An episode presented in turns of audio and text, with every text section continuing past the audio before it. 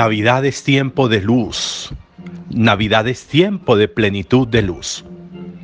Navidad es tiempo para abrirle rotos a la oscuridad, de manera que la luz cada día gane más espacio y la oscuridad pueda irse diluyendo y vaya perdiendo densidad en la vida nuestra. La oscuridad tiene la capacidad de extenderse y de ocultarlo todo y de taparlo todo y de quitar la visión, la panorámica de las situaciones. Por eso la luz es una opción que tendría que convertirse en una vocación, como decíamos ayer, de la fertilidad. Contra la esterilidad, fertilidad.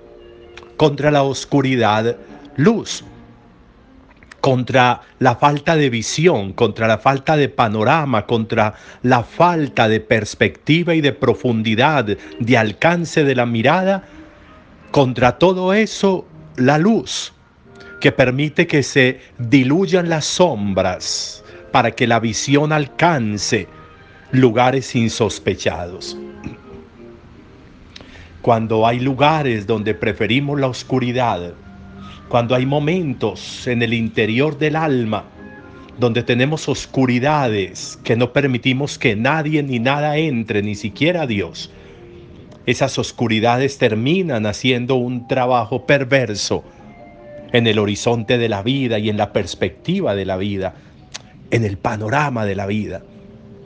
Cuando estamos parados en ciertos lugares de altura, y hay claridad y hay luz, podemos ver hasta muy lejos. La mirada puede llegar hasta muy lejos y permitirnos ver cosas muy distantes geográficamente. Lo mismo sucede en el corazón y en el alma. Cuando preferimos la luz, esa luz nos permite ver muy adentro. Esa luz nos permite dar respuesta a muchos interrogantes. Esa luz nos permite ver mucho mejor muchas cosas a las que podemos anticiparnos con respuestas adecuadas.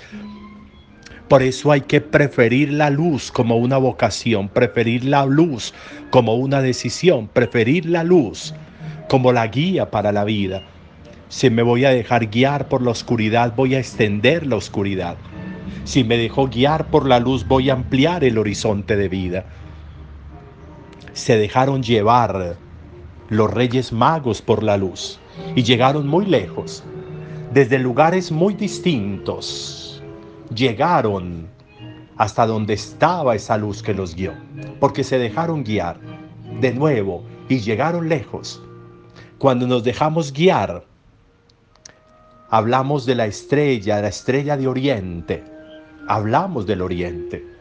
Y como lo hemos meditado en otros momentos, hay muchas señoras, hay muchas mamás que dicen que desde que en la casa tengan arroz, con eso tienen comida, porque con eso pueden moverse. Podríamos pensar que lo mismo nos sucede en el corazón y en el alma al decir, desde que yo tenga el oriente, yo me ubico. Desde que yo tenga el oriente yo sé para dónde cojo. Desde que yo tenga el oriente yo sé moverme. Desde que yo tenga el oriente yo sé para dónde coger en la vida desde que tenga el oriente, porque si se me pierde el oriente, se me perdió todo.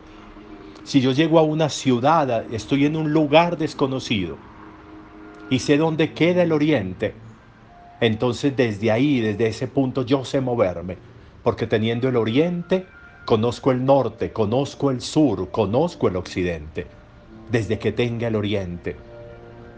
Por eso una persona desorientada es una persona perdida, que es una persona desorientada la que se le perdió el oriente. El oriente es Jesús. Ellos se dejaron guiar por la estrella de oriente, se dejaron guiar por Jesús y llegaron hasta Jesús mismo, llegaron hasta el pesebre. No se dejaron perder, no se dejaron desorientar porque tenían el oriente. Qué interesante que nosotros lográramos en la vida tener la claridad de lo que significa Jesús y la palabra de Jesús para la vida de nosotros. Que nosotros no prefiramos tener oscuridades a donde no puede entrar ni siquiera Dios en nosotros. Que nosotros prefiramos siempre la luz, encender la luz en todas las oscuridades que de alguna manera en el pasado hemos dejado que se asienten en nosotros y que esas tinieblas, grandes o pequeñas, puedan disiparse para que no nos pierdan, para que no sean el motivo de pérdida, para que no sean el motivo de desorientación. Jesús es el oriente de nuestra vida. Si lo tengo a Él no me pierdo. Jesús, es el oriente de mi vida. Si lo tengo a Él, yo sé cómo moverme por dónde moverme para dónde moverme. Si lo tengo a Él, yo sé mi vida, cómo debe orientarse, porque Él es mi oriente. De nuevo, perder a Jesús es perder el oriente. Y perder el oriente es no saber dónde estoy parado. Y esos riesgos no se pueden correr en la vida cuando yo no sé dónde estoy parado y cojo para cualquier lado sin saber para dónde voy, voy a hacer que la pérdida y la desorientación sea mucho más grande. En cambio, si atino al oriente, si le pongo atención a dónde está el oriente, si le pongo atención a dónde está Jesús, si le pongo atención a de dónde me viene la palabra de Jesús, entonces no me voy a perder en la vida, no me voy a desorientar. Una persona desorientada puede hacer que muchas otras se desorienten. Una persona perdida puede hacer que se pierdan muchísimas más. Por eso no podemos correr el riesgo de perdernos y de hacer que las personas que están junto a nosotros se pierdan. Necesitamos la capacidad de dejarnos orientar. Si yo tengo claro quién es mi oriente, Jesús, como los reyes tuvieron claro quién era su oriente, la estrella de Belén, la estrella de Jesús, y por eso llegaron hasta donde llegaron. Hoy es un buen día para nosotros entender lo esencial de Jesús en la vida nuestra. Hoy es un buen día para entender hasta dónde somos capaces de llegar si nos dejamos orientar por Jesús. Los reyes magos llegaron lejos porque se dejaron orientar. Hoy es un buen día entonces. Esta solemnidad de la Epifanía del Señor de los Reyes Magos nos permite a nosotros entender el valor de la claridad, el valor de la luz en la vida nuestra como una opción y como una decisión de vida y que seamos capaces de buscar en la vida estar siempre orientados, que nunca se nos pierda el oriente, que nunca se nos pierda Jesús, porque sin Jesús y sin la palabra de Jesús nos desorientamos.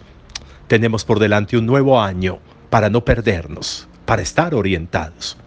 Ahí está Jesús. Si Dios quiere al mediodía podremos celebrar la Eucaristía. Invitados todos, se los recordaré si Dios quiere. Un buen domingo para todos.